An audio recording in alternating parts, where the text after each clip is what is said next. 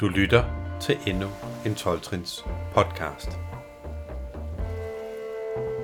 Et af målene med den her podcast er at, øh, at få alle danske 12-trins fællesskaber repræsenteret herinde.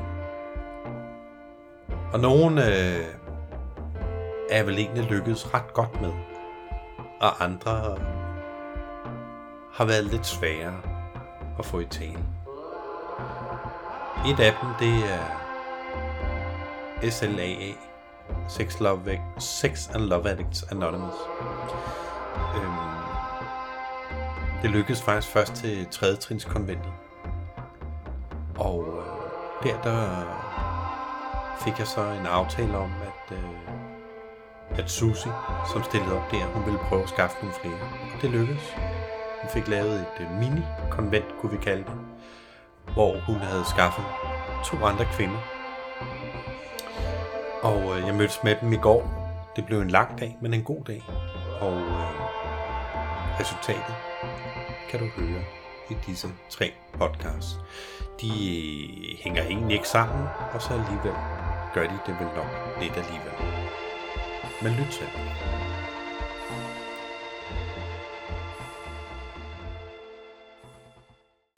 Hej, jeg hedder Bolette og er sex- og kærlighedsafhængig i helbredelse. Øhm, ja, men jeg vil gerne fortælle min historie. Øhm, jeg er start med at snakke lidt om min opvækst. Jeg er sådan vokset op i en helt almindelig kernefamilie.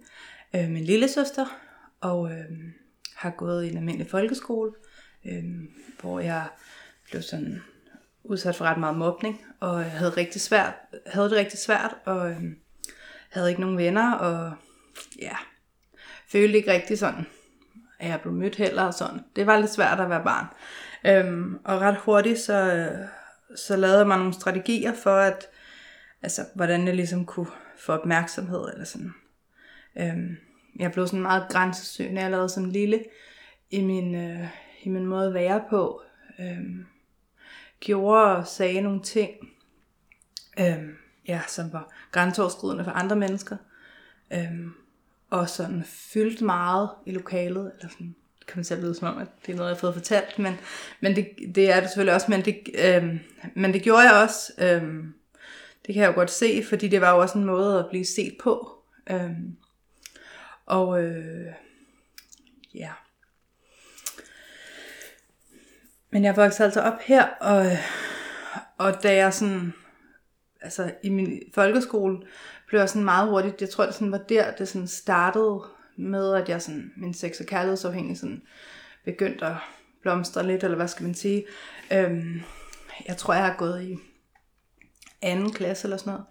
Øhm, da jeg sådan bliver presset til at lave et stripshow, og ja, og jeg finder ligesom ud af, at, at det her med fyre og, øhm, og øh, og det med at bruge sig selv, eller sådan, jeg kunne få noget opmærksomhed, og jeg kunne sådan blive en del af noget større, eller sådan, hvis jeg brugte øhm, min seksualitet på en eller anden måde. Og øh, ja, og oven i det, som sådan oven i gik hele min folkeskoletid, har jeg bare forelsket mig enormt let. Øhm, jeg tror, jeg har været forelsket i alle drengene i min klasse. Hele min skolegang. Øhm, og øh, er sådan, sådan, det blev nok mere sådan, nu har jeg lidt lært, at nu er det nok mere besættelser, det har været. Jeg blev voldsomt besat. Øh, og det gjorde jeg også i alle andre. Øh, og sådan i, øh, i kunstnere og sådan noget. Jeg kan huske, øh, der var Christian, der lavede, var med i Big Brother, ham var jeg meget, meget stor fan af. Jeg havde voldsomt mange fantasier. øh, og øh, ja, på en eller anden måde, så blev den her fortælling om mig, eller jeg lavede mig en eller anden fortælling om mig, øh, sådan for at blive interessant, eller altså har været meget skamfuld for mig sådan, øh, og egentlig opdage, at det var det, jeg gjorde. Øh, men det var det. Og øh, ja, jeg øh, lavede, kunne lave fantasier om at være sådan rigtig, rigtig dygtig håndboldspiller, og have min egen heste, og... men det var faktisk ikke rigtigt. Eller man kan sige, at jeg kunne spille håndbold, men øh, jeg var ikke frem topspiller. Men, øh, men det var ligesom om, at, at jeg blev nødt til at ligesom, altså på en eller anden måde også være grænses, altså sådan, jeg er både grænsesøgende, og så samtidig sådan fortælle noget, så jeg blev interessant, eller sådan. Øh, ja. Og så blev jeg lidt ældre, og øh, jeg fortsatte med at forelske mig fuldstændig hovedløst i alle mulige mænd, eller drenge, og øh, jeg øh, blev sådan, da jeg blev en ja, 16, 15-16 år eller sådan noget, måske kun 14, øh, blev sådan meget hurtigt interesseret i porno, og det var sådan, altså, det var virkelig spændende. Øhm, jeg kan huske, at jeg stjal et pornoblad fra min venindes far, øhm, som jeg kiggede i og var meget, meget optaget af. Og, ja, og, øh, og begyndt, jeg fandt en ældre fyr på dating, eller et eller andet, hvad det nu hed dengang, øhm, som jeg havde noget camsex med og sådan noget igennem en overræk. Og det var sindssygt skamfuldt, for jeg boede stadig hjemme, og, ja, og jeg havde det ikke særlig godt derhjemme. Øhm, jeg møder så, øh, da jeg bliver, jeg tror jeg 17, øh, møder jeg en fyr på nettet, som boede inde på Nørrebro, og jeg bor langt ude på landet. Og jeg ender så med, efter meget kort tid, at flytte sammen med den her fyr. Øhm, ret hurtigt bliver det sådan tydeligt for mig, at, øh, at han sådan set, øh, ja, også så lidt dysfunktionelt, og det tiltrækker jo mig, men der var sådan flere ting i det, fordi at det tiltrækker mig, og jeg vil gerne væk fra min familie, og jeg vil gerne, ja, der kunne jeg heller ikke rigtig holde ud at være. Øhm, så jeg flytter ind til ham efter ret kort tid, og ja, det er ikke så rart, han behandler mig ikke så godt. Øhm, men alternativet var jo værre. Og, øh, og jeg flytter så efter et års tid på kollegie, fordi han går fra mig.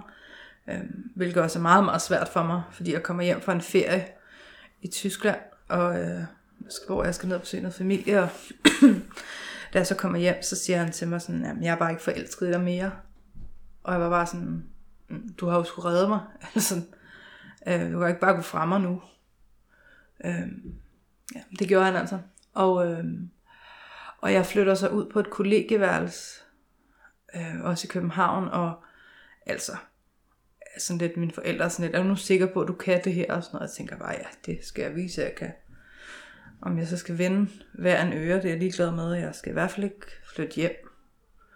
Øhm, og jeg, øh, jamen, jeg ender så med at flytte på den her, det her kollegie, og jeg tror, det er ligesom der, at det sådan, altså, hvor min slaget sådan rigtig går amok, fordi at der, der jeg, snart, jeg taler ikke med nogen, eller sådan, jeg har ikke rigtig nogen venner. Der, og, altså, ja, jeg har ikke rigtig noget netværk, og mine venner bor, altså de gamle, sådan nogle jeg har min familie og sådan noget, de bor langt væk, og dem ser jeg heller ikke så meget, så jeg isolerer mig ret meget, og ja, begynder at spise en hel del, og men udover det, så finder jeg også ud af, at sådan, så tænker jeg, okay, jeg er nødt til at finde en anden, altså jeg skal jo finde mig en mand, eller så gør jeg et eller andet, for det her liv, det giver mening. Fordi jeg altid har haft en følelse af, at altså, mit mål med livet, det var at finde en, få en kernefamilie. Jeg skulle have en mand, og så skulle jeg have nogle børn. Så havde jeg også ikke andre drømme i livet. og, øh, men så flytter jeg på det her kollega, og, øh, og jeg finder ret hurtigt ud af, at, øh, at der er en meget let måde at møde mænd på, og det er at tilbyde dem, at man kan have sex med dem. Øhm, og, øh, og det gjorde jeg jo så ret meget. Og, øhm, og det ødelagde mig jo et eller andet sted, fordi at, altså jeg håbede jo altid, at de her mænd, de, øhm, de kunne lide mig. Eller sådan, hvis jeg nu havde sex med dem, så kunne det jo godt være, at de så synes, jeg var rigtig sød, og så ville de måske blive kærester med mig. Selvom det var mænd, jeg ikke kendte. Øhm, men det var ligesom mit, mit kort på hånden, og jeg, det kunne jeg jo, fordi jeg vidste jo, jeg kunne, altså der var nogle ting, jeg var god til i hvert fald. Der var i hvert fald nogle ting, jeg havde øvet mig godt, eller jeg hurtigt øvede mig ret meget på. Øhm, så øh, ja, Og jeg, øh, på det her kollegie, går der sådan et par år, så, øh, så møder jeg folk på kollegiet og bliver venner med dem, og ender også med at være sammen med mange af drengene derude. Altså, og kan slet ikke se altså, problemet i, at jeg har været sammen med de fleste af dem. Øhm, jeg synes nærmest, det er sådan helt fedt, eller sådan, ja. Øhm, ja, men jeg, øh, der går et par år, og så flytter jeg ud i en lejlighed sammen med en kammerat, og det går sådan lidt galt og sådan noget, og så øh, møder jeg sådan en fyr, som øh, en på nettet, som han var sådan meget centralt anderledes. Han talte slet ikke om sex, og, øh, og jeg tænkte bare, fedt, det skal blive min redning det her, fordi ham der, han vil jo ikke bare sex med mig. Han vil jo gerne mig. Øhm, så, så han bliver jeg kæreste med. Og øh, vi lever faktisk sammen i syv år. Men vi har ikke rigtig sex. og øh, han vil ikke rigtig røre ved mig. Han vil ikke sådan, ja, vi bor faktisk bare som venner. Og, men øh, samtidig med det, så min drøm om den her kernefamilie, er jo ved at udspille sig op i mit hoved. Øhm, og vi prøver at få børn, og det er jo lidt svært, når man ikke rigtig har et sexliv, men, øh, men det er sådan meget, at vi gør en meget stor indsats lige når ægløsning, og så er det ligesom det. Øhm, og vi kører hund og bil og alting, og det er så fantastisk det hele. Øhm, han laver en masse andet ved siden af, og, og jeg ender også med at være sammen med en anden, og, og kan slet ikke se, at det er et problem det her. Øhm, fordi jeg har jo bare den, altså jeg har nærmest planlagt brylluppet, eller det har jeg faktisk, og der kontaktet præsten. Nej, det er så sindssygt at fortælle om, men det havde jeg faktisk, øhm, og spurgt om hun ville vi os. Ikke lige nogen dato, men altså bare spurgt om hende, der har døbt og konfirmeret mig, hun ville det. Ja. Øhm, men jeg oplevede slet ikke, ligesom hvad det var, der foregik omkring mig. Jeg levede bare i den her fantasiverden og synes alt var fantastisk. Selvom alle andre var sådan lidt, altså, er han ikke bare et brik i dit puslespil? Altså, ej, nej, nej, jeg holder så meget af ham, han er så sød. Ej. Men øh, heldigvis vil jeg sige, så går han fra mig. Øh, og finder sammen med en anden. Øh, det bliver jeg selvfølgelig ked af. Jeg bliver boende i vores lejlighed, og, øh, og så går det ellers godt nok ned ad bakke, efter han går fra mig. øh, men jeg begynder sådan, jeg tænker, nu har jeg levet i det her forhold i syv år, hvor jeg ikke har fået sådan berøring af intimitet eller sex eller noget som helst. Så nu føler jeg, nu skulle den have en skalle. Så øh, jeg opsøger sammen med bekendt noget øh, svingermiljøet, og, øh, og bliver sådan præsenteret lidt for det, og bliver virkelig vild med det. Øh, altså, tænker jo, det er jo alt, hvad jeg har drømt om hele mit liv der, siden jeg var de der 15-16 år, har jeg jo drømt om det her porno, og det her øh, eller i hvert fald haft nogle fantasier om det. Og nu stod jeg midt i det, følte jeg jo. Øhm, og det blev mere og mere grænseoverskridende og voldsomt. Øhm, og øh, ja, altså det blev så ikke bare i klubberne. Øh, det blev så også derhjemme, fordi at det var jo lettere Øh, og pludselig kunne jeg faktisk ikke holde ud at være i min egen lejlighed. For jeg kunne tage mig selv i at gå rundt, som om jeg var sådan en prostitueret, der gjorde klar til, at der skulle komme en mand og tænde lys og alt muligt. Og jeg lukkede min dør ind til stuen, fordi at der ville jeg gerne have mit privatliv. Øhm, men jeg var dybt afhængig af det. Altså, virkelig. Og jeg var bare fuldstændig ligeglad med alle mine relationer. Altså, jeg prioriterede ikke mine veninder, jeg prioriterede ikke min familie, jeg Øhm, altså, og hvis der var nogen, der sagde noget til, at jeg var ude på et skråplan, så var det bare sådan, så skrid altså. Øhm, Og det gjorde folk også. Så til sidst havde jeg ikke rigtig noget tilbage. Øhm, og jeg blev mere og mere grænsesøgende øh, i min sex, og, øh, og forsvandt mere og mere for mig selv. Og til sidst, så kunne jeg faktisk ikke rigtig identificere mig med andet end sex. Øhm, og det gik ud over mit arbejde, og jeg fik en, blev, jeg fik en kæmpe besættelse øh, ude på mit arbejde. Øh, og jeg kunne slet ikke, altså, jeg kunne slet ikke hænge sammen. Jeg havde det virkelig skidt. Og det var lidt sjovt, fordi det var faktisk ham, der endte med at sådan bringe mig til slag eller sådan. Og, øh, og jeg kom ind ad døren, og det var... Øh, ej, så kom nærmest kravlende ind ad døren. Øh, en torsdag i december måned. For tre et halvt år siden. Og, øh, og det at kunne sætte sig ned en stol og høre på andre dele det, man tænkte. At det var det vildeste, jeg nogensinde har gjort. Og jeg kan bare huske, altså jeg får nærmest en god øh, kuldegysning, og nu bare jeg tænkt på, at hvor vildt det var. Og jeg kan bare huske, at den første ligesom åbnede munden og delte noget på det møde, der var jeg bare, altså trillede tårne bare. Øhm, og jeg tænkte bare, det er her, jeg hører hjemme. Det var slet ikke tvivl om. Øhm.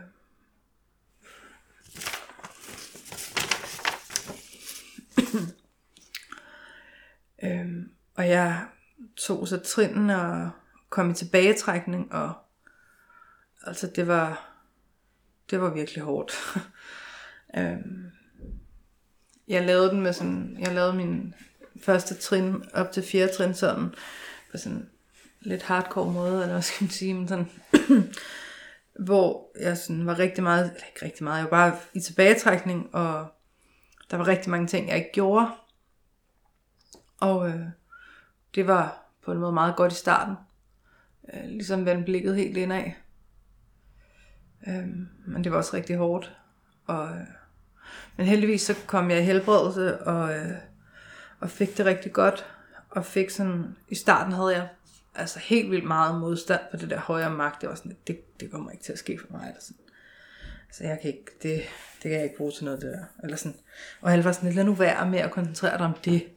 Altså lige nu, der skal du bare lige komme ind ad døren og sådan noget, og så, øh, så skal det nok komme, det der. Jeg var bare sådan, det kommer ikke til, at, altså, jeg kommer ikke til at tro på noget. Altså, øhm, og det stridede bare fuldstændig i mig, men, øh, men som tiden gik, så i mit andet trin kunne jeg bare opleve ting, altså der skete virkelig nogle mærkelige ting, eller sådan nogle gode ting, og jeg begyndte at lægge mærke til det, som lykkes, og altså, det var alligevel ret vildt. Øhm, og jeg igennem min trinproces fandt jeg ligesom ud af, ved at sådan få den her overgivelse til min højere magt. Og det kunne jeg selv ligesom, det her med at selv kunne øhm, definere ens højere magt. Altså så tænker jeg også, mm, så er der jo ikke nogen, der sådan kan fortælle om det rigtige, eller sådan den der, så kan jeg jo faktisk, den Gud, jeg altid havde tænkt på, der var sådan den dømmende kraft, altså kommer du i helvede eller himlen, altså det var det slet ikke for mig for mig var det sådan en, min højere magt er sådan en ubetinget kærlighed, øhm, som altid er med mig. og uanset hvad jeg gør, så dømmer den mig aldrig. Og det tror jeg bare, det har bare givet mig en indre ro. Øhm,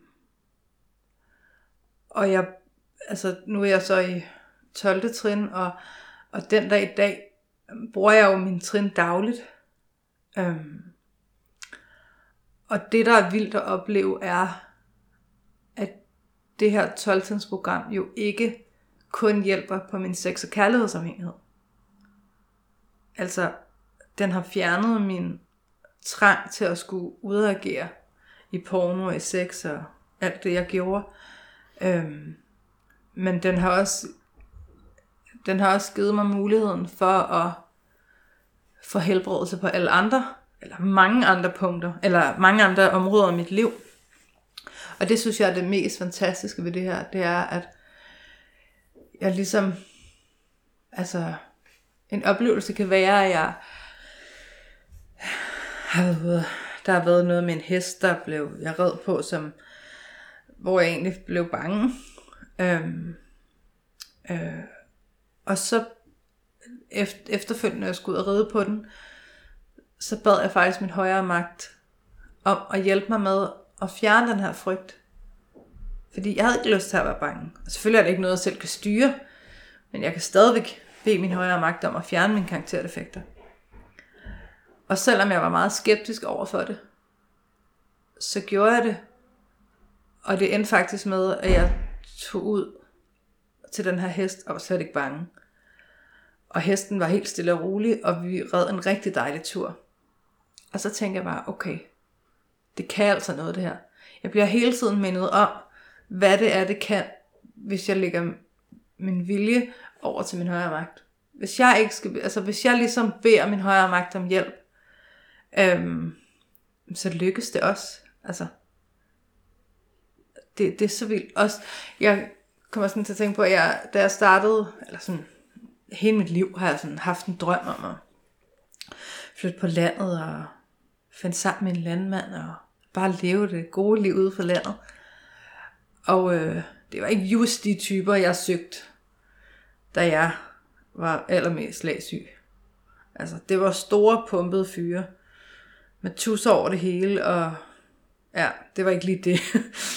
øhm, men sjovt nok, da jeg kom ud af min tilbagetrækning, og havde givet mit liv over rigtig mange gange, og sagt, at jeg kan ikke styre, hvad der sker nu, og virkelig fundet ind i mig selv. Og ligesom siger, okay, nu er jeg klar til at finde ud af, hvad der højere magt har til mig. Ja, der stod lige på sin landmand. det var så vildt at opleve. Fordi hvor kom han lige fra?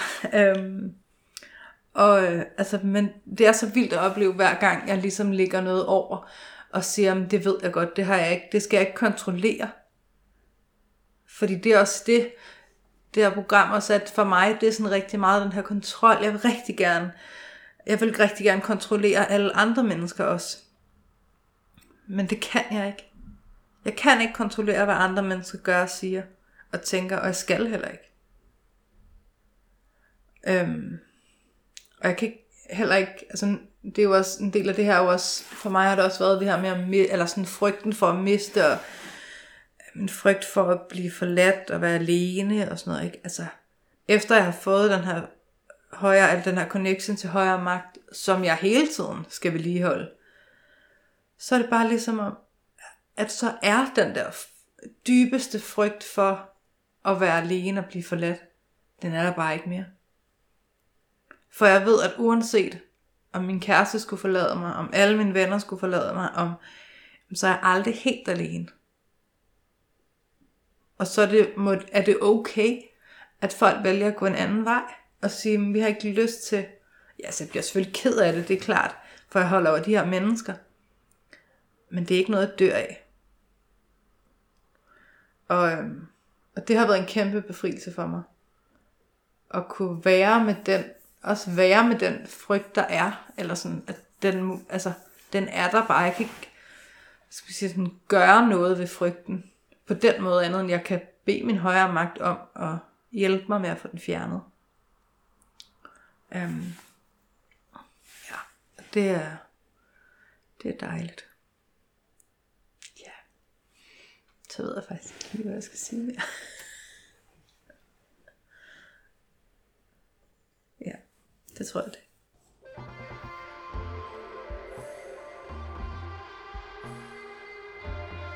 Du lyttede til endnu en 12-trins podcast. Jeg håber, du nød den lige så meget, som jeg nød at, at optage den. Hvis du vil øh, give et bidrag, plejer jeg at sige, at øh, hvis øh, alle betaler 25 øre per aflytning, så, øh, så vil jeg kunne få dækket alle mine udgifter til streaming og hjemmeside og udstyr og sådan noget. Og øh, der er faktisk nogen, der, der giver meget mere end det. Øh, og det, øh, jeg vil faktisk gerne sige til jer, øh, tusind tak. Øh, det betyder faktisk utrolig meget. Øh, fordi I skriver nogle ret søde ting, øh, når I sender pengene på, øh, på MobilePay. Og, øh, og så fortæller I mig bare, når I gør det, at øh, det betyder noget, det jeg gør med at tage ud og optage de her mennesker. Og, og jeg fortæl, det, det gør også, at jeg kan fortælle de mennesker, at øh, det faktisk er, er noget, der bliver øh, modtaget derude. At det, de gør, det, øh, at det betyder noget. Og øh, det giver energien til at, at lave den næste podcast. Så tusind tak til jer for det. Øhm, ellers er der ikke andet at sige herfra end øh, Ha' nu en rigtig god dag.